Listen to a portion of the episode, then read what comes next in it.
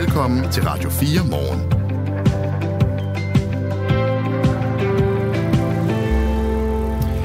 En sag om en forsvunden syrisk dreng fra Vejle har fået mange danskere til tasterne. Det har det efter en DR-dokumentar, der blev sendt i mandags. Familien til 17-årig Fahad, som han hedder, han forsvandt, i, som han forsvandt i april sidste år. Familien mener, at Sydøstjyllands politi hele tiden har vidst, hvor Fahad har været.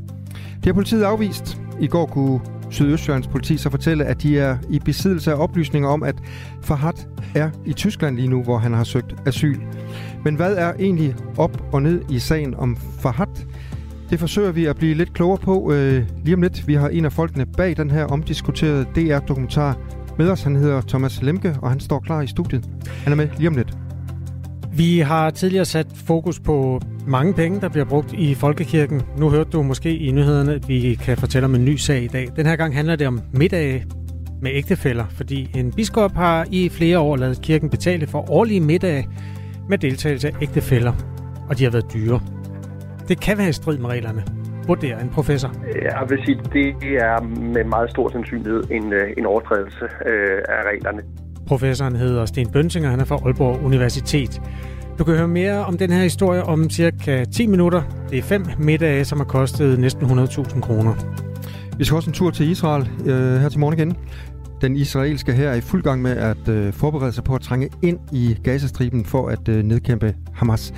Vi taler med en dansker, som bor i Israel og som har to sønner, der er draget i krig, og det gør vi lidt efter klokken halv syv. Det er Claus Andersen og Kasper Harbo, der befolker din morgenradio sammen med Anne-Sophie Felt, der leverer et nyhedsoverblik klokken halv og klokken hel og klokken halv og klokken hel. Sådan er det hele morgen indtil klokken 9. Tak fordi du har tændt for det her radioprogram. Godmorgen. Og husk, skriv til os 1424. Vi sidder klar. Du lytter til Radio 4. En dokumentar fra DR har sat sindene i kog hos rigtig mange danskere. Det handler om politivold og en dreng, der måske var forsvundet på mystisk vis. I den her DR-dokumentar fortæller en syrisk familie, at deres søn, den dengang 16-årige Fahad, forsvandt natten til den 9. april sidste år, og at politiet er de sidste, der har set Fahad i live. Den aften blev Fahad og to andre unge mænd stoppet af civile betjente, hvilket endte i et sammenstød. Fahad flygtede ind i en skov med en civil betjent i hælene, og siden har familien angiveligt ikke set ham. Familien har flere gange inden den nat været i kontakt med politiet og mener, at de har været udsat for systematisk chikane fra ordensmagten. Nu kommer der et øh, opkald til Fahads mor fra et hemmeligt nummer. Det har bidraget til familiens følelse af utryghed. En anonym mand tror hende med, at hvis hun fastholder sin klage over en navngiven betjent, så vil det få ubehagelige konsekvenser. Hej. Øhm, nu skal du høre her. Øh, du har været ved kommunen og lavet en øh, klage over i... Øhm, det skal stoppe lige nu. Så ellers ender det galt for dig og dine børn. I dag er der så arrangeret demonstrationer i tre danske byer, hvor der skal vises utilfredshed med sagen om den forsvundne 17-årige Farhat Tober fra Vejle. Demonstrationerne de foregår i Vejle, Aarhus og København. Men så i går tog sagen en uventet drejning, for Sydøstlands politi kunne fortælle, at Farhat Tober formentlig befinder sig i Tyskland, hvor han nu har søgt øh, om asyl. Det understregede politiet blandt andet med et frisk billede af, hvad der angiveligt er den nu 17-årige Farhat Tober. Dokumentaren handler blandt andet om, at familien ikke har vidst, hvor Fahad har været henne det seneste halvandet år. Igennem forløbet har politiet taget det roligt og flere gange påstået, at der ikke var grund til bekymring. Det har de dog ikke vildt uddybe. Nu er Fahad Tober så angiveligt set i Tyskland, hvor han i juli har søgt asyl. Det er Udlændingsstyrelsen, der har henvendt sig til politiet med den nye information. Det vides stadig ikke, hvor Fahad befinder sig på nuværende tidspunkt. Han dukkede nemlig aldrig op på det asylcenter, han blev tilknyttet i Tyskland. Thomas Lemke er journalist og dokumentarist ved Deluca Film. Han står bag den her dokumentar, som hedder Forfulgt af politiet. Thomas Lemke, godmorgen. Godmorgen. Det her, det er jo en kompliceret sag. Altså, det kan vi jo fornemme allerede øh, i oplægget her. De her nye oplysninger om, at øh, Fahad angiveligt er set i Tyskland, øh, hvad lægger du i de nye øh, informationer? Jamen, jeg var øh, jo lige så overrasket, tror jeg, som, som alle andre over det. og øh, gør egentlig ikke så meget andet end at, at, at tage det for pålydende. Jeg synes ikke, der er nogen tvivl om, at det er Fahad, så vidt jeg kan se, der er flere ting, jeg lægger mærke til på det her foto, som, øh, som politiet har sendt. Øh, det er et ar på hans øh, venstre side, tror jeg det er, og så er det hans øjenbryn og hans ører, der ser ud som om, at det er øh, de samme. Så, øh, så det er jo... Øh, Ja, det er, jo, det er jo, hvad kan man sige, det er jo positivt øh, for familien, at øh, de har måske mulighed nu for at, at få deres øh, dreng tilbage. Vejlams Folkeblad, som har dækket den her øh, sag massivt, øh, skriver, at moren har oplyst, at det kunne godt være øh, Fahad på billedet. Og så var familien i God Aften Danmark øh, på TV2 i går, og Fahads storebror Mohammed, han sagde øh, sådan her. Hvorfor først nu? Behøver man lave en dokumentarfilm, for de leder efter ham? Hvorfor, hvorfor har de gjort noget i alt det tid? Thomas Lemke, kan man, som Mohammed gør her, bare udlægge teksten på den her måde, at øh, politiet hele tiden øh, har vidst noget? Mm, det er, altså, vi, vi kan jo kun forholde os til, vi har jo øh, i forbindelse med dokumentaren forsøgt at søge svar på politiet, øh, på at når de har været ude at sige, at de for eksempel ikke var bekymrede for ham, øh, hvad har de så baseret det på? Og det har de jo ikke øh, vil sige til os. Vi har så ad alle mulige veje forsøgt at, at finde ud af, hvad det måske kunne være. Øhm, hvad er det for nogle veje, jeg har forsøgt at få de informationer? Ja, jamen det har været, kan man sige, ved nogle, øh, ved nogle andre øh, ved nogle andre kilder, som ikke har været officielle, øh, som, som har kunne, kunne give os nogle indsigter her. Så har, har familien selv øh, lavet en, en række optagelser af nogle af de her møder med politiet, hvor de så øh, øh, hvor vi så har kunne høre om nogle af de ting, der er blevet sagt. Øhm, og så vil jeg øh, jo sige, at der også sådan lige umiddelbart øh, er nogle ting, som jeg øh, stusser over ved den her oplysning, øh, og det er jo, at Sydstjyllands politi siger faktisk så tidligt som i juni, mener jeg, sidste år, at han er efterlyst internationalt. De har efterlyst ham internationalt. Altså to måneder efter, han er forsvundet? Ja, lige præcis. Mm-hmm. Og øh, grunden til, at det er øh, øh, vigtigt, øh, det er jo, at hvis som politiet selv, Sydjyllands politi selv siger, øh, at, øh, at Fahad søger asyl i juli i år, så undrer det mig, at der ikke er et eller andet, der er bonget ud på det. Altså hvis politiet har efterlyst ham, hvorfor bliver politiet så ikke orienteret om, at drengen søger asyl i juli? Øhm, så, så det undrer mig lidt. Og så er der jo så også det her med Dublin-konventionen, som handler om, at det land, som man først har søgt asyl i, det er så ligesom der, man skal have asyl. Så jeg tror, der er et, et ret finmasket system der, der handler om, at jamen, hvis vi har en person, som vi mener har søgt øh, asyl et andet land, jamen, så skal han til det land. Øhm, men det, det har jo så åbenbart heller ikke fungeret, eller hvad, altså, eller hvor er det, de der informationer ligesom er, er flyttet rundt mellem øh, Udlændingsstyrelsen og politiet. Øhm, og det der selvfølgelig også øh, noget, jeg bemærker, det er jo selvfølgelig også det her med, at det er ligesom først efter dokumentaren åbenbart, at Udlændingsstyrelsen siger, at de har taget kontakt til politiet. Og det ved jeg så ikke, om politiet så mener, at Udlændingsstyrelsen har haft de her informationer før, men ikke har givet dem til politiet, eller hvordan det skal forstås. Det er som sagt en meget sparet sag, det her. Øhm, hvad ved du øh, om familiens viden omkring øh, Fahad? Har de vidst noget om, øh, hvor, han har, hvor han har opholdt sig i de næsten halvandet år, der er gået nu? Ja, altså det siger de jo til os, at de, øh, at de ikke har gjort, og det har vi jo så forsøgt på så godt vi kunne, og ligesom prøve at efterforske den øh, påstand. Øhm, udfordringen har været, kan man sige, det her med at undersøge, om nogen ikke har kontaktet nogen, selvfølgelig i sagens natur, er lidt øh, problematisk. Men der har været, øh, vi ved jo, at han har Øh, han, han, øh, han har jo været sådan lidt, han har haft en, en Facebook-profil og sådan noget. Der kan vi se i hvert fald, øh, ser det ud som om, at nogle af de sidste beskeder er øh, ligger tilbage, inden han forsvinder. Så har der været en telefon, som familien siger, han har haft øh, øh, på tidspunktet, hvor han forsvinder, som hans onkel finder øh, øh, kort derfra dagen efter. Øh, den har de selv forsøgt at undersøge, fordi det, der er interessant ved den her telefon, det var jo, at, øh, at Fahads onkel Suleiman siger til øh, sine to nevøer, da de træder ud af bilen på natten, hvor Fahad øh, jo, øh, hvad hedder det, i hvert fald løber væk fra politiet. Der beder han dem begge to om at tænde deres telefoner og optage det. Og de siger så, da han, øh, øh, da Suleiman finder Fahads telefon næste dag, og de undersøger den, så kan de ikke se, at der er noget på den telefon. Der er ingen optagelser, der er ingen billeder, og de har så undersøgt den, og vi har så også fået den øh, og undersøgt den og heller ikke øh, kunne finde noget. Øhm, og så er det jo selvfølgelig også det her med, at vi har øh, jo talt med familiemedlemmerne, og øh, ikke mindst Fahads mor i et, øh, i et år. Og øh, hun har jo, øh, øh, hvad hedder det, er, altså, er, har jo været meget, meget dybt berørt af det her, øh, øh, udtrykker dyb sorg, øh, og øh, jo angst i virkeligheden også for, for, for, for hvad hedder det, hendes søn, hvad der er sket.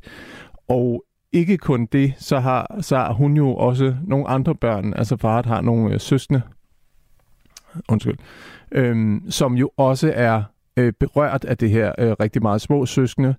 Og øh, øh, det her, altså, der, jeg kan fornemme, der er nogle spekulationer om, øh, har de vidst noget her, så må jeg ligesom i hvert fald bare som udforstående konstatere, at hvis de har vidst det, noget om det her, så har det jo øh, så er det jo en, øh, hvad hedder det, en fortielse, som har ser det ud som om store menneskelige konsekvenser for dem selv, ikke mindst for mm. moren. Mm. Hun har tabt sig mange kilo. Øh, hun er øh, grødlabil, hun, øh, og, og, og, og altså de her små børn er også meget påvirket af det. Men Thomas Lemke, lad os lige vende tilbage til, hvad der rent faktisk sker den nat, at vores lytter begyndte at reagere på den her historie. De der er mange af dem, der selvfølgelig ikke har set den her dokumentar endnu. En skriver til os, jamen, hvorfor løber han i det hele taget øh, væk fra politiet den nat? Ja, og det er jo øh, fordi, øh, ifølge familien, at der sker det, de kommer ud af, af bilen, de ser de her fire mænd. Øh, de fire mænd øh, øh, identificerer sig ikke som betjente, kan vi høre på videoen. Det siger betjentene selv, at de har gjort i retten, men det kan vi se på videoen, der er ikke nogen, der viser et politiskilt, som betjentene selv siger, de har gjort. De siger, de tydeligt siger, de er politiet. Det Så kan Farhat bliver bange? Farhat bliver bange, ja. Uh, Farhat bliver bange, fordi at uh, de fortæller, at de her betjente uden noget varsel, en af dem går hen og slår eller skubber Farhat i brystet, og man kan høre sådan en, en dum sådan, øh, lyd. Uh, det, ved vi, det er lige uden for frame uh, af optagelsen, så vi kan ikke se, hvad der er, der sker. Men de siger, at han efter det begynder at løbe væk. Øhm, så han er, han er rigtig bange, og vi ved op til den her episode, at der har været, øh, og, og jeg tror måske, jeg hørte i dit oplæg, at det var efter episoden, der skete alle de her ting med politiet, men det er faktisk op til, at alle episoderne sker. Så vi kan se af Fahats sygejournaler, at han er Øh, panisk angst for politiet på det her tidspunkt. Han er, han er hvad hedder det, øh, øh, lægerne siger, at de er bekymrede for ham. Han går ikke i skole, han er stoppet til sin sport osv. osv. Og så sker det her. Det må have været øh, ja, voldsomt. Men hvad tror du, der sker nu? Altså, nu er der så øh, oplysninger om, at øh, det nok angiveligt er Farhat, øh, der er set i Tyskland. Hvor tror du, det her det ender? Det er et godt spørgsmål. Øhm, jeg ved, at familien vil, øh, vil øh, hvad det, forsøge at få øh, oplyst af politiet, hvilke asylcentre det er, at han har, har søgt asyl på, og de, tager, de vil tage der ned i dag og, og lede efter ham på dem. Tak skal du have, Thomas Lemke, fordi du vil komme forbi os øh, i dag. Selv tak. Klokken er 18 minutter over 6. Det her er Radio 4 morgen. Det her er Radio 4 morgen. Som vi siger, både jinglerne og med munden. Vi har tidligere beskrevet nogle øh, lidt dyre ting, der er foregået i vores allesammen folkekirke. Nu har vi en historie mere i det spor her, og den handler om middage sammen med ægtefæller om aftenen, godt med vin på bordet og alt sammen betalt med kirkens penge, og dermed i den sidste ende med skattekroner. Det her det er nogle penge, der blandt andet er blevet brugt i Aarhus Stift, hvor kongehusets præst Henrik V. Poulsen er biskop. Vi har fået agtindsigt i nogle bilag, der viser, at biskoppen sammen med nogle af de mest centrale medarbejdere og provster flere gange har lavet kirken betale for middage, hvor ægtefæller er blevet inviteret med. I det her tilfælde er det problematisk, vurderer en professor i forvaltningsret. Jeg vil sige, det er med meget stor sandsynlighed en, øh, en overtrædelse øh, af reglerne. Det, at det ville det være i, hvad skal man sige, generelt i, i øh, offentlige sammenhænge. Øh, og jeg kan ikke se, at der er noget her øh, i forhold, forhold til kirkens øh, forhold, der gør, at det skulle være anderledes. Sten Bønsing her er professor i forvaltningsret og viceinstitutleder ved Juridisk Institut på Universitetet i Aalborg. De her nye bilag, de viser altså, at Aarhus Stift fem gange de sidste fem år har brugt penge på at invitere kirketoppens ægtefæller med til middag efter de årlige landemodemøder, eller bare landemøder. På møderne der diskuterer de ledende medarbejdere stiftets økonomi for de kommende år. Det kan være, at vi lige skal øh, opsummere, hvad der egentlig er foregået. Leverandøren ved middagen i 2018, det er noget, der hedder Stups Gastronomi i Aarhus. Der er 31 gæster med til den der middag. Øh, der er næsten en flaske vin per mand, 28 øh, flasker. Der er rosé og hvid og rød og dessertvin og sådan noget. Hele arrangementet løber op i næsten 25.000 kroner. Kuvertprisen er 783 kroner. Og det her det er altså sket øh, mere end en gang. Sammenlagt har Aarhus Stift brugt 96.000 kroner af kirkens middage på de her fem, eller på kirkens penge på de fem middage, hvor biskoppen og flere topfolk fra stiftet har spist sammen. Og det er ægtefælderne, der er det interessante i den her sammenhæng. Ifølge professor i forvaltningsret Sten Bønsing er der meget stor sandsynlighed for, at det er i strid med reglerne, at ægtefælderne har været inviteret med til noget så dyrt. Altså helt grundlæggende, så øh, kan offentlige myndigheder jo ikke betale for kan man sige, private udgifter, altså heller ikke de ansattes private udgifter. Og, øh, og helt typisk så vil øh, noget, hvor kan man sige, ægtefæller indgår, eller ægtefællers øh, udgifter, vil jo være øh, klassiske eksempler på private udgifter, som det offentlige ikke kan, kan øh, betale, øh, medmindre der er en helt særlig, øh, ekstraordinær, kan man sige, repræsentativ anledning. En ekstraordinær anledning, det vil for eksempel være, hvis der var nogle ganske særlige gæster med. Ja, det kan jo være helt specielle situationer, hvor, hvor altså, jeg vil sige, øh, ministeren er på besøg, eller dronningen, eller øh, nogle, ja, nogle, nogle helt specielle anledninger, hvor, hvor det, det, der er sådan et repræsentativt øh, formål. Øh, men, men, men man kan ikke sådan øh, mere, hvad skal man sige, øh, møder i øvrigt øh, lade øh, ægtefælder deltage og så øh, på det offentlige regning. Ifølge Sten Bønsing her, er de her landemøder sandsynligvis ikke øh, nogen særlig anledning. Og det er jo altså en særlig anledning, der kræves, hvis ægtefælderne skal have betalt deres udgifter af det offentlige. Ej, det har jeg meget svært ved at se, at det er en anledning, der berettiger til, at man kan få øh, betalt for, for ens pri- private udgifter, altså øh, middag til, til, til ægtefælder. Det, det øh, tror jeg godt, jeg kan afvise helt. Folkekirken er jo finansieret med milliarder af kroner, som kommer fra skatteyderne. Det meste af det fra kirkeskatten. Og det er jo grunden til, at vi kigger på, hvordan kirken bruger sine penge, fordi det er vores allesammens penge. Øh, de mange hundredtusind danskere, som er medlem af Folkekirken, finansierer altså det her. Vi har også tidligere belyst, at Aarhus Stift har brugt en kvart million kroner på klippekort til en vandflyver, der flyver mellem havnen i Aarhus og havnen i København. Biskop i Aarhus, Henrik V. Poulsen, han vil ikke øh, være med i interviews med det her. Han har ikke svaret på de spørgsmål, men i et kort skriftligt svar siger han, at øh, han ikke har tænkt sig at ændre på de årlige middage, øh, selvom de altså sandsynligvis er i strid med reglerne ifølge den her professor.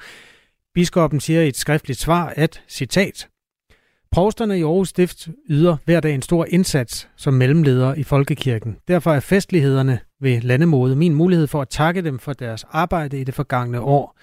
Det er en god tradition også at anerkende ægtefælderne, og jeg ser ikke nogen grund til at ændre den. Citat slut. Forud for tre af de middage, hvor ægtefæller har været med, har provsterne og biskoppen og de centrale medarbejdere også været forbi en lokal café øh, til et hvidvin og rødvin. Øhm, men det er altså ikke kun i Aarhus, at biskoppen har brugt kirkens penge på middage. Biskoppen i Grønland har også brugt øh, kirkens penge til at spise og drikke godt. Der har været champagne og femretters menuer.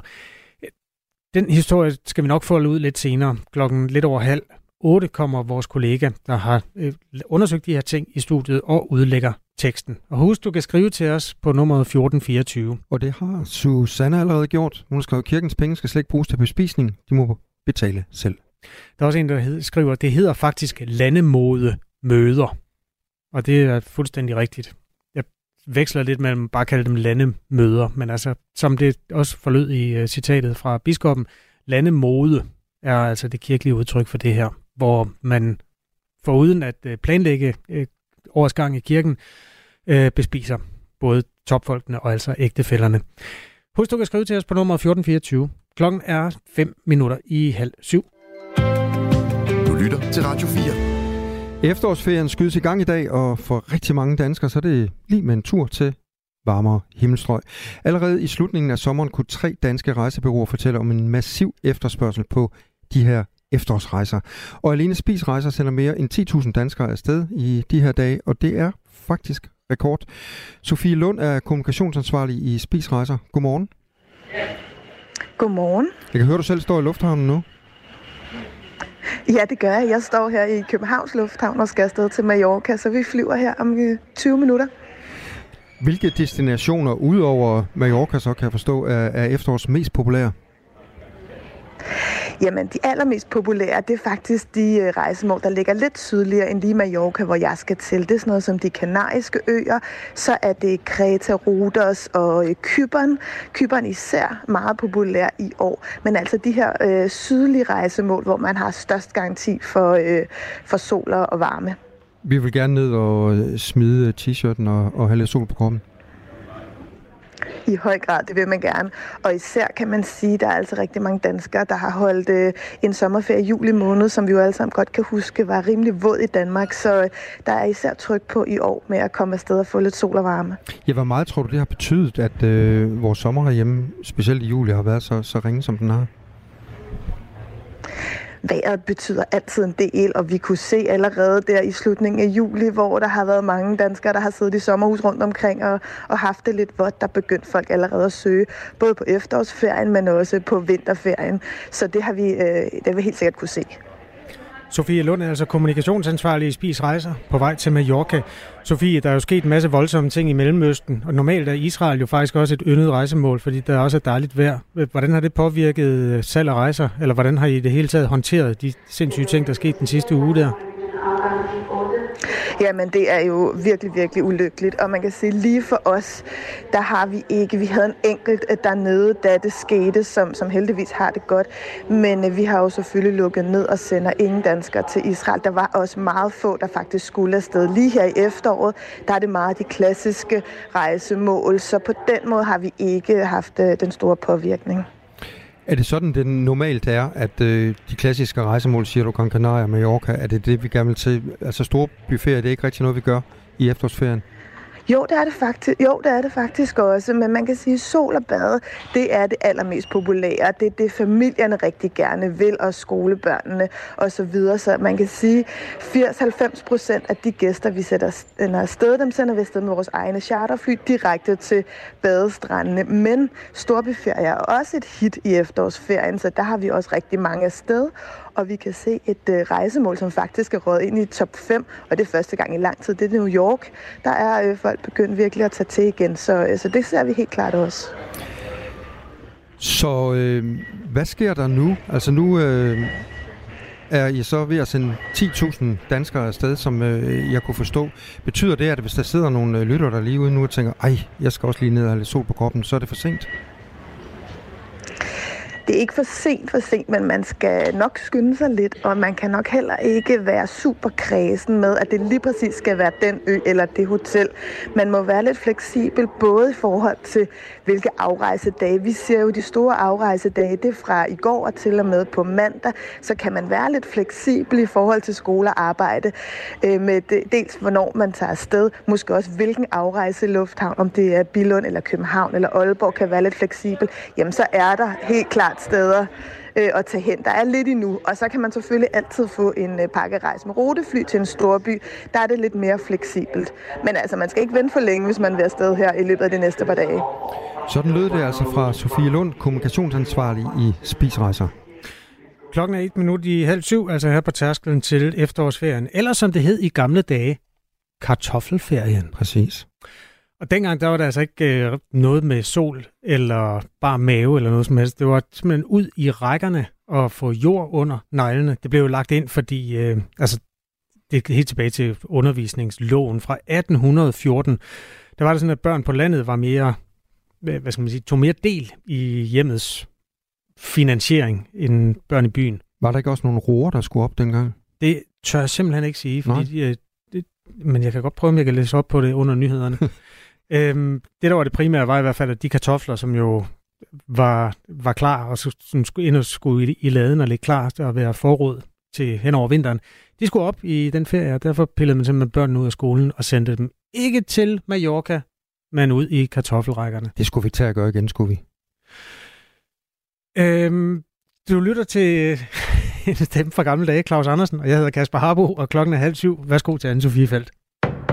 Nu er der nyheder på Radio 4. Det er netop kommet frem, at det israelske militær oplyser, at man vil foretage operationer i betydelig grad i Gaza by i de kommende dage. Det skriver nyhedsbyrået Reuters, og vi følger naturligvis sagen og har også mere om situationen mellem øh, de palæstinensiske områder og Israel senere nede i nyhedsudsendelsen. Et flertal i Folketinget blev sent i aftes enige om en ny kontanthjælpsaftale, og den aftale skal gøre kontanthjælpssystemet mere enkelt, lyder det fra beskæftigelsesminister Ane Halsbo Jørgensen. Vi har indgået det første forlig på kontanthjælpsområdet i 25 år bredt i Folketinget, og det er jeg utrolig glad for, fordi det har været for længe været en kastebold mellem skiftende regeringer, og det har betydet, at vi har faktisk fået et ret kompliceret system. Øhm, nu bygger vi på Ydelseskommissionens anbefalinger, der kom øh, for to år siden, til et mere simpelt system. Forliget betyder blandt andet, at 225-timers reglen bliver afskaffet. I stedet bliver der indført et boligstøtteloft, som skal give incitament til, at kontanthjælpsmodtagere tager et arbejde. Der kommer også et tillæg til ydelsen, som skal gå til fritidsaktiviteter for børn af kontanthjælpsmodtagere. Udover regeringspartierne, så er konservative, de radikale og SF med i aftalen om et nyt kontanthjælpssystem. Biskoppen i Aarhus, Henrik V. Poulsen, har lavet kirken betale for middage med ægtefæller, og det er sandsynligvis i strid med reglerne. Det vurderer professor i forvaltningsret Sten Bønsing over for Radio 4 Morgen. Det er med meget stor sandsynlighed en, øh, en overtrædelse øh, af reglerne. I alt har Aarhus Stift brugt 96.000 kroner på fem middage med deltagelse af ægtefæller, der blev afholdt i forlængelse af det årlige landemode. Det møder, hvor kirkens økonomi for det kommende år bliver drøftet af biskoppen og af provsterne i stiftet. Sten Bønsing siger, at det kun er i særlige tilfælde, at det offentlige kapital for ægtefæller kan deltage i middage, og han mener ikke, at middagene her falder ind under dem. Ej, det har jeg meget svært ved at se, at det er en anledning, det berettiger til, at man kan få øh, betalt for, for ens pri- private udgifter, altså øh, middag til, til, til ægtefælder. Det, øh, det øh, øh, tror jeg godt, jeg kan afvise helt. Biskop Henrik V. Poulsen har afvist at stille op til interview, men siger i et skriftligt svar, Provsterne i Aarhus Stift yder hver dag en stor indsats som mellemledere i Folkekirken. Derfor er festlighederne ved landemode min mulighed for at takke dem for deres arbejde i det forgangne år. Det er en god tradition også at anerkende ægtefælderne, og jeg ser ikke nogen grund til at ændre den, siger biskoppen. Og som lovet, så vender vi, os, vender vi os igen mod Israel og Gaza, for indbyggerne i den nordlige del af Gazastriben skal søge imod den sydlige del. Det er budskabet fra det israelske militær til FN. Israel har ikke sagt, hvorfor indbyggerne i den nordlige del af Gaza skal søge mod syd. En talsmand fra FN opfordrer Israel til at trække opfordringen tilbage for at undgå en katastrofal situation. FN anser det som værende umuligt for sådan en bevægelse at finde sted uden alt ødelæggende humanitære konsekvenser, siger talsmanden. Ifølge talsmanden så gælder Israels opfordring ikke kun palæstinenser i Gazastriben, men også alle ansatte ved FN, blandt andet folk på FN-etablerede skoler, sundhedscentre og klinikker. En repræsentant for Hamas-bevægelsen i Gaza siger, at Israels, is, Israels opfordring er falsk propaganda og opfordrer indbyggerne i Gaza til ikke at hoppe på det. Skyet og efterhånden udbredt regn fra sydvest. Sidst på dagen kan der dog i den sydlige del komme mindre regn. Det var nyhederne her på Radio 4. Du lytter til Radio 4. Velkommen til Radio 4 morgen. Husk, at du kan sende os en sms på 1424. Der skal mere fokus på børn, som har forældre med psykiske problemer. Det mener Psykiatrifonden, Børns Vilkår og Ole Kirks Fond i en ny rapport. I den rapport, der konkluderer man, at regionerne i dag varetager de her børn på vidt forskellige måder. Derfor foreslår de tre organisationer, at hvis ens forældre går til psykolog eller psykiater, så skal de fremover spørges ind til, om de har børn derhjemme, og om de kan hjælpes tidligere end i dag. Det forslag, det taler vi med øh, Sofie Holme Stenberg om, og det gør vi sådan cirka kl. kvart i syv. Og vi gør det, fordi hun selv har haft en barndom med en øh, psykisk syg mor. Nu skal vi til øh, Mellemøsten, hvor det der jo er blevet til en krig, altså Israels krig mod Hamas, øh, også involverer mennesker med danske rødder. Det israelske militær forbereder sig altså på at trænge ind i Gazastriben for at udrydde den palæstinensiske militante gruppe, eller terrorgruppe, er der mange, der kalder den i de her dage, Hamas. Det har talspersoner fra den israelske her fortalt det franske nyhedsbureau AFP. Blandt øh, militærpersonalet er også israelere med dansk islet. Martin er 59 år, bor i Israel sammen med sin kone, har boet der siden øh, starten af 90'erne og har to sønner, som har været færdiggjort værnepligt i Israel og nu har meldt sig til militærtjeneste. Øh, på grund af deres sikkerhed, så nævner vi ikke dit efternavn, Martin, men godmorgen. Godmorgen. Hvordan har du det med, at dine to sønner er draget i krig? Øhm, jeg tror, en hver forælder i verden, som øh, er nødsaget til at sende sine sønner i krig, øh, han er fortvivlet over at være i den situation. Og samtidig der er der ikke noget valg i det, at øh, Israel er jo blevet øh, angrebet. Øh, for, for lige at få lidt baggrund, øh, Gazastriben mm. er den sydlige del af Israel, som er på størrelse med Jylland. Og det, der skete for fem dage siden, det var, at Hamas-kæmperne og Hamas-styret i Gaza, de sendte en række dødshorder ind over den israelske grænse og dræbte alle dem, der var øh, grænsevagt vagter ned til Israel, hvor der er en mur, og så er der nogle øh, hegn. Og de blev alle sammen øh, oversvømmet af, af relativt store styrker af Hamas-soldater, som kørte ind øh, i Israel. Øh, jeg tror, vi er med på forhistorien, Martin, øh, men helt bestemt, en, altså, vi, vi har jo fulgt det også herhjemme enormt tæt, og, og sympatien er meget stor. I virkeligheden for offrene selvfølgelig øh, for de terrorangreb, og også for de civile ofre, som, som kommer til at lide nød inde i, i Gaza. Nu har vi dig med, fordi du jo, altså, der er to af dine sønner, som skal i krig. I kører, øh, I bor øh, nord for hovedstaden Tel Aviv, og du kørte din yngste søn ned sydpå i mandags, for at han kunne, kunne deltage i det her. Hvordan var den køretur? Altså, det var, det var en... Øh, øh, det, var, det var en skræmmende øh, tur øh, for mig, og det var ikke en, en frygt, som jeg kunne øh, give udtryk for.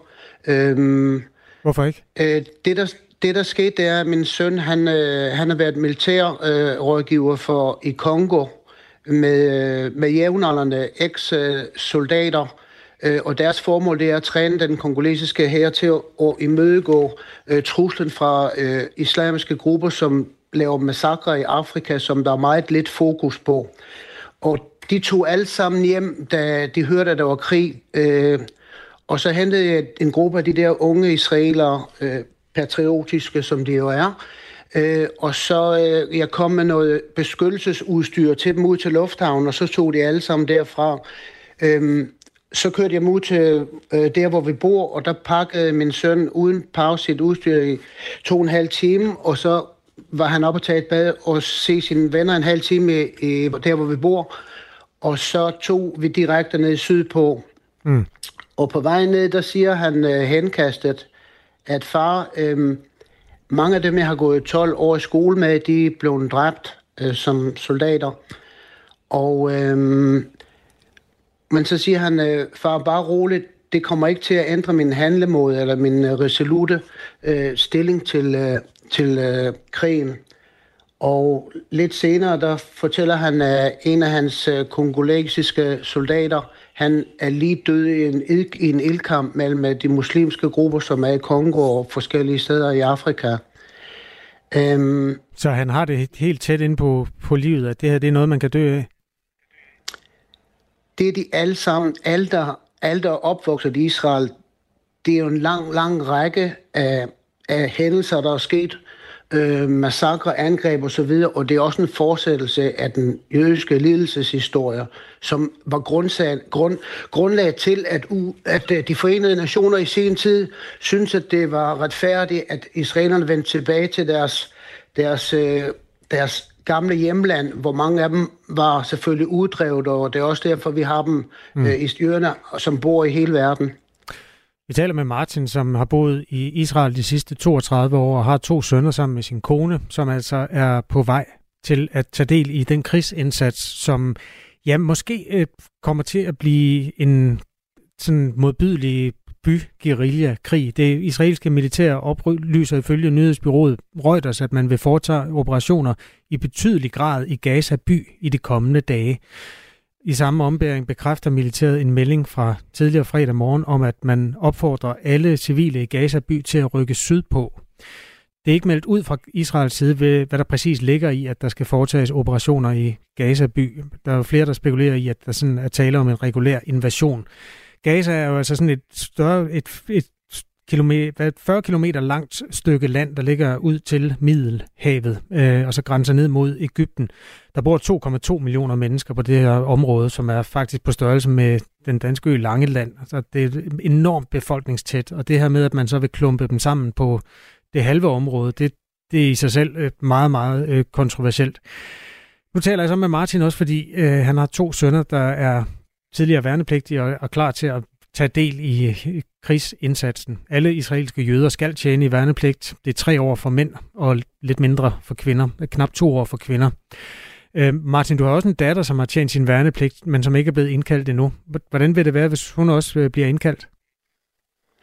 Øhm, min datter, hun, alle mine, øh, alle mine børn, de har været i kamptropperne i Israel, og hun er sanitær, og det vil sige, at øh, hun er blevet genoptrænet her i går øh, for at huske de ting, som man skal for at redde menneskeliv.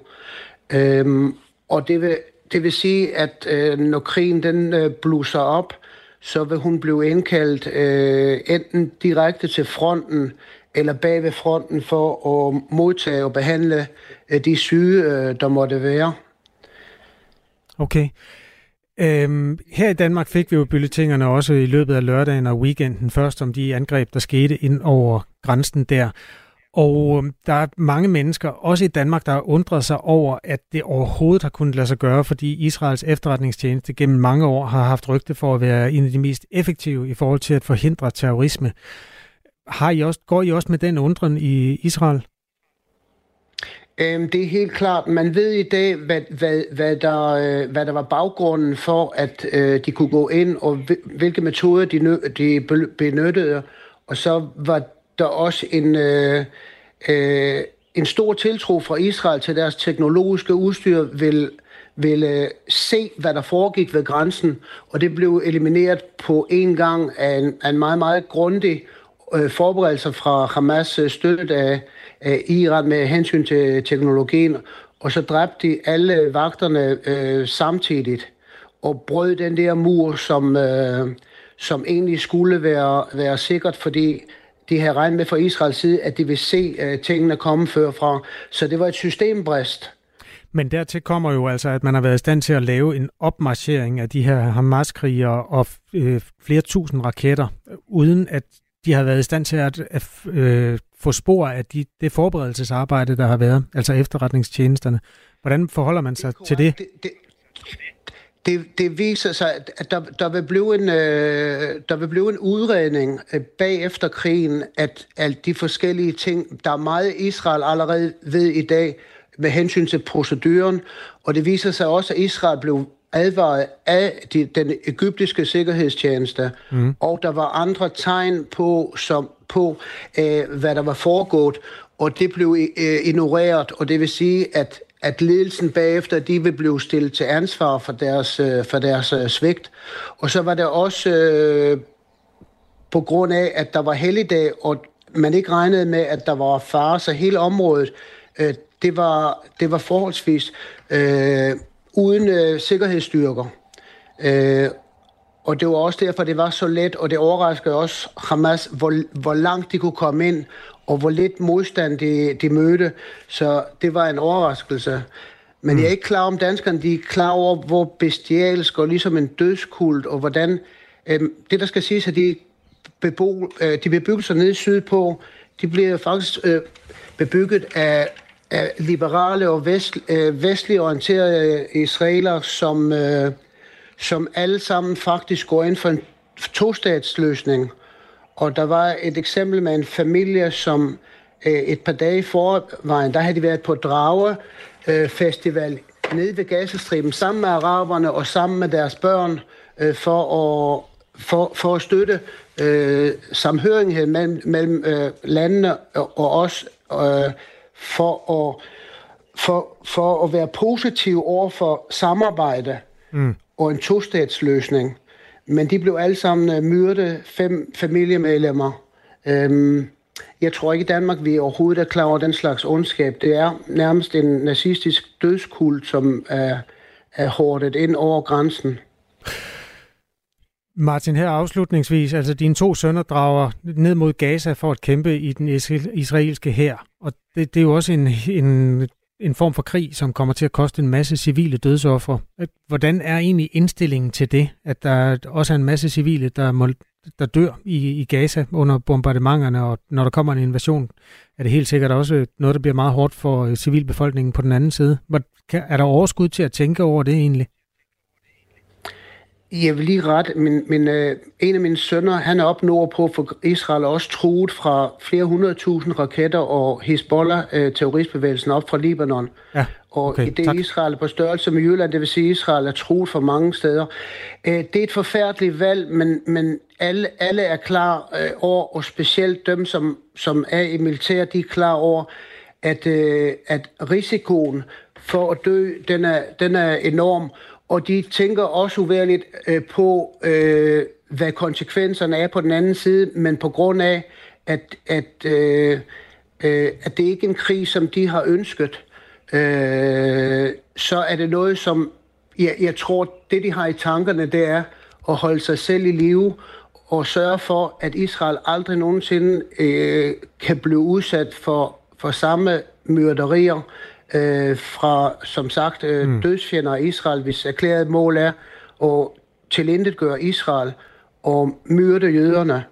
Så jeg tror, hvis man var dansker, man, man, man sætter sig ind i den situation, at man bliver angrebet. Man kan, man kan lidt sammenligne det med øh, England under 2. verdenskrig, hvor de bombede, min onkel var for øvrigt også britisk øh, pilot, da de bombede Tyskland, og, og de, mine onkler i Danmark var danske frihedskæmpere øh, som selvfølgelig ikke myrdede øh, civile og tyske nazibørn, hvor det kun var rettet mod nazistiske soldater.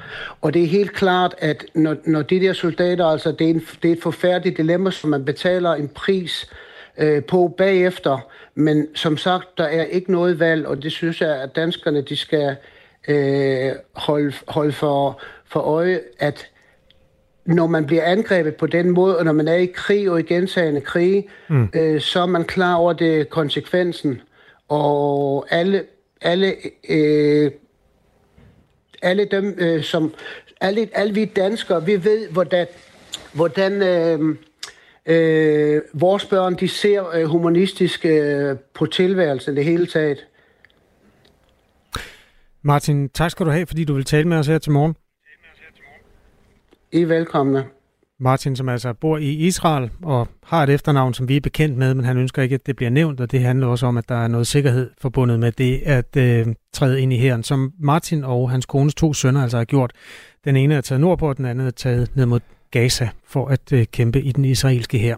Klokken er 12 minutter i øh, syv den her øh, torsdag morgen. Kasper, der er flere, der øh, skriver til os er lidt forvirret over, øh, hvor stor Gazastriben egentlig er. Det er jo, som du så rigtig fik sagt, på størrelse med Langeland, cirka 45 km lang og mellem 6 og 12 km bred. Ja, og jeg tror, det var fordi, øhm, der var lidt i beskrivelserne af størrelsen ja. på Israel og størrelsen på Gaza, som øh, blev en lille smule rodet sammen for Martin. Godt. Øh, tak for de input. Man kan jo skrive til Radio 4 morgen, både med spørgsmål eller i virkeligheden kommentarer øh, hvad man nu har til os. Øh, nummeret herind, det er 1424. Du skal bruge din mobiltelefon. En kendt dansker er død i en time. Jeg synes, det ville være skrækkeligt, hvis jeg vidste, noget skulle være for evigt. Men først skal de spise et måltid, som var det deres sidste. Så kommer, kommer desserten. Så kommer den altså. Fuck, hvor er det voldsomt. Og, øh... og altså, hvorfor, Anna? Hvorfor? Altså, jeg aner det ikke. Sammen med vært Lærke Kløvedal taler de om døden, maden og alt derimellem. Men fjordrejer, det er barndom. Det er gode stunder med min far. Det er noget af det eneste, jeg har haft med papa. Lyt til det sidste måltid, søndag kl. 10.05. Æret være hans minde. Radio 4. Var det det? Det var det. Ikke så forudsigeligt. Hvis du er barn med psykisk syge forældre, så er virkeligheden lige nu, at der er vidt forskellige måder, hvordan landets fem regioner behandler dig på. Og det er langt fra optimalt, det mener Psykiatrifonden, Børns Vilkår og Ole Kirks Fond. Det gør de i en øh, ny rapport, der er lige er udkommet. De tre organisationer de peger i den her rapport på, at øh, der i dansk lovgivning i dag ikke er regler, som forpligter regionerne til at opspore og tilbyde hjælp til børn og forældre i øh, voksenpsykiatrien. Faktisk så mener organisationerne, at øh, man burde kigge mod Norge.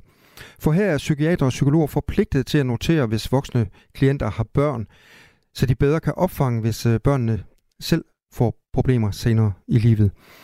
Det forslag er vores øh, næste gæst øh, tilhænger af. Det er dig, Sofie Holme Stenberg. Godmorgen. Godmorgen.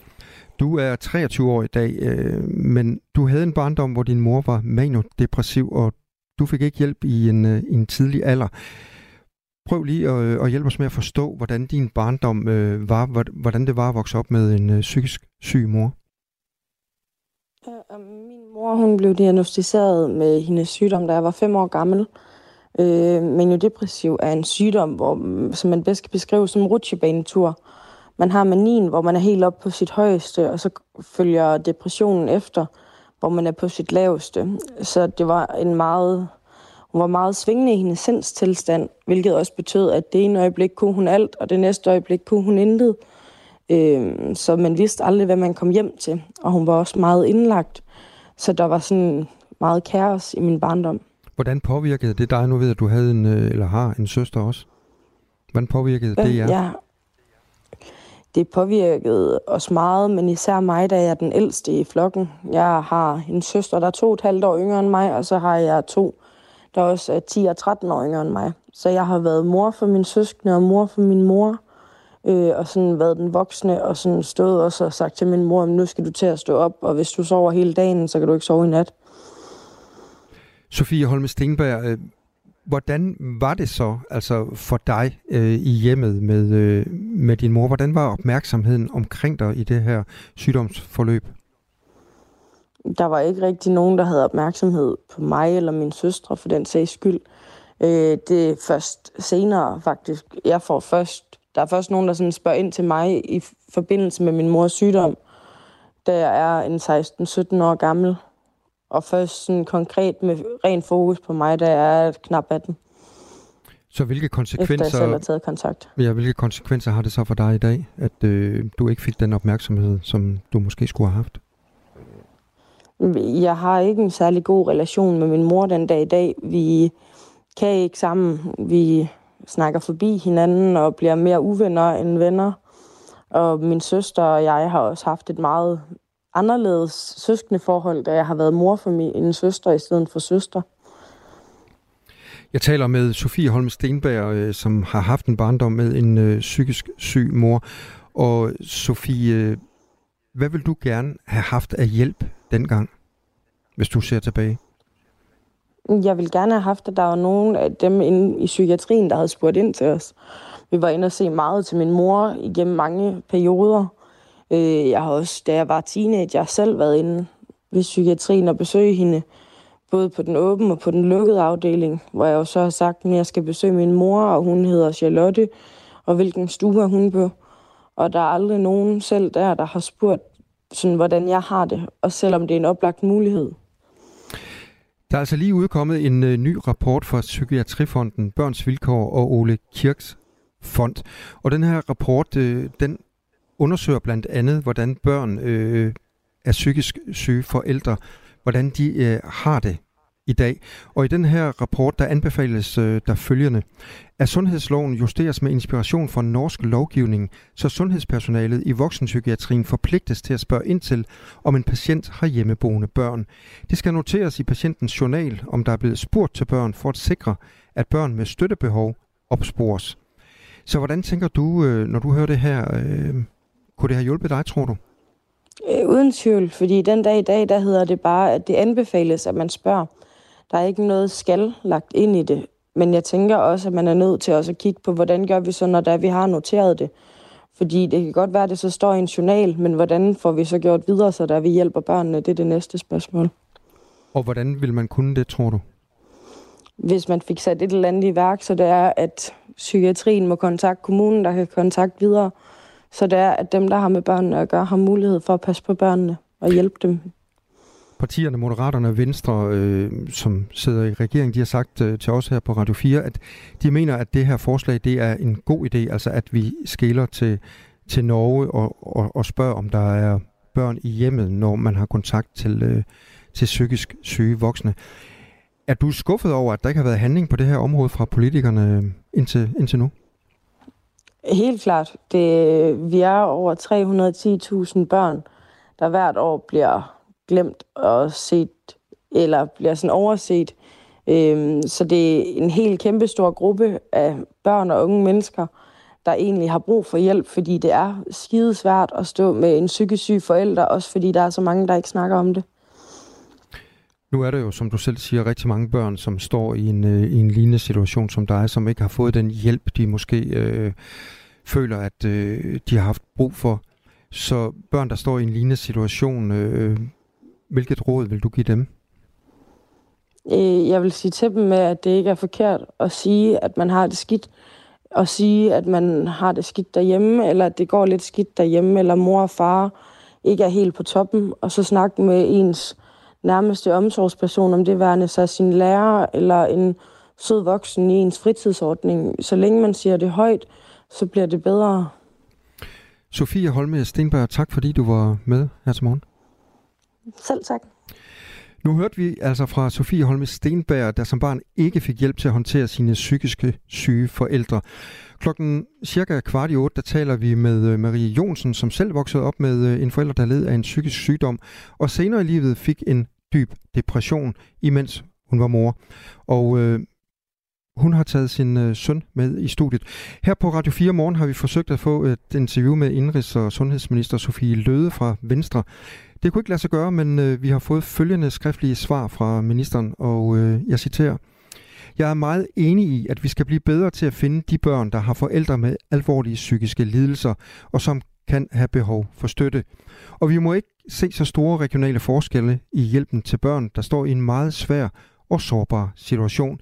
I mange tilfælde vil det sikkert være helt naturligt for medarbejdere i sygehuspsykiatrien at spørge ind til, om patienten har børn, men vi skal gerne have noget mere systematik indarbejdet, og derfor er vi i øjeblikket ved at se nærmere på, hvilke konkrete indsatser vi med fordel kan sætte ind med, så vi ikke overser børn, der har brug for ekstra støtte. Og det var altså en kommentar fra Indrigs- og Sundhedsminister Sofie Løde. Klokken er to minutter i syv. Det her er Radio 4 morgen. Efter nyhederne skal vi se nærmere på øh, det, der foregår i USA, hvor man forsøger at vælge en ny formand for repræsentanternes hus. Det går som sædvanligt fuldstændig elendigt. Den tidligere formand blev altså væltet i ugens løb. Øhm, der er to minutter til nyhederne. Spørgsmålet er, om vi skal fejre et par fødselsdage. Lad os gøre det. Okay, der er to runde fødselsdage øh, pakket ned i to øh, mandekroppe, nemlig Karl Mar Møller og Henrik Kvartrup, som begge fylder rundt i den her uge. Ja. Karl Mar Møller fyldte 70 i onsdag, så Henrik Kvartrup fylder 60 i dag. Er han blevet så gammel, Karl Mar? Ja, hmm. det er han faktisk. Derfor vil jeg gerne byde velkommen til quizzen Karl Mar eller Kvartrup. Øh, den skal du svare på. Du har kun halvandet minut, så svar lidt hurtigt. Ja. To produktive mænd. Øh, nu øh, kommer jeg med nogle titler, og så skal du sige, hvem der står bag. Først en bog. Lev med det. Karl Mar. Nej, det er Henrik Kvartrup. Den handler om Mette Frederiksen. Øh, Bliv en bedre kæreste. Kvartrup. Jeg svarer det forkert med vilje. Ja. Jamen, det skal du ikke. Du skal Nej. gøre dig umage. Ja, ja. Men det gør jeg også. Musikalbummet øh, med numre som Nissepik og Lille Peter Pik. Det må være Karl Mar. Ja. Hvem af dem har seks børn? Øh, Kvartrup. Det er rigtigt. Karl Mar har været stedfar til tre piger, men er, øh, ja, har ikke så fået børn selv. Hvem af dem er blevet kaldt kongen af bullshit? Kvartrup. Det er rigtigt. Ved, kan du huske, hvem der gjorde det? Nej. Det var øh, Ralf Pittelkov, den konservative debattør og forfatter. Øh, afslutningsvis så kommer jeg med et øh, citat fra en af de to mænd, og så skal du fortælle, hvem der har sagt det. I starten kunne jeg godt blive rød i hovedet og forlegen der øh, i 80'erne. Karl Mar. Det er rigtigt. Det er svært at forestille sig, ikke? Jo. starten, der, øh, bliver jeg faktisk, øh, der bliver jeg sådan, godt blive lidt rød i hovedet, og sådan lidt øh, forlegen i starten der i 80'erne. Men det har jeg langsomt øh, vendt mig til at tale om det, som om det var tomater. Ja, og nu taler han i den grad om det hele, som om det er tomater. Den øh, gode mand, Karl Marr Møller, han fyldte altså 70 i onsdags, og den anden øh, gode mand, Henrik Kvartrup, at ja, det hører med til det, det er to mænd, der er gået over nogle grænser, og i perioder har været for meget for nogen. Men de har sgu stadigvæk fødselsdag. Kvartrup er altså 60 i dag, og Karl Marr i onsdags 70. Mm. Så er den 130 års fødselsdag markeret. Du lytter til Radio 4 morgen klokken er 7. Du har lyttet til en podcast fra Radio 4. Find flere episoder i vores app, eller der, hvor du lytter til podcast. Radio 4. Ikke så forudsigeligt.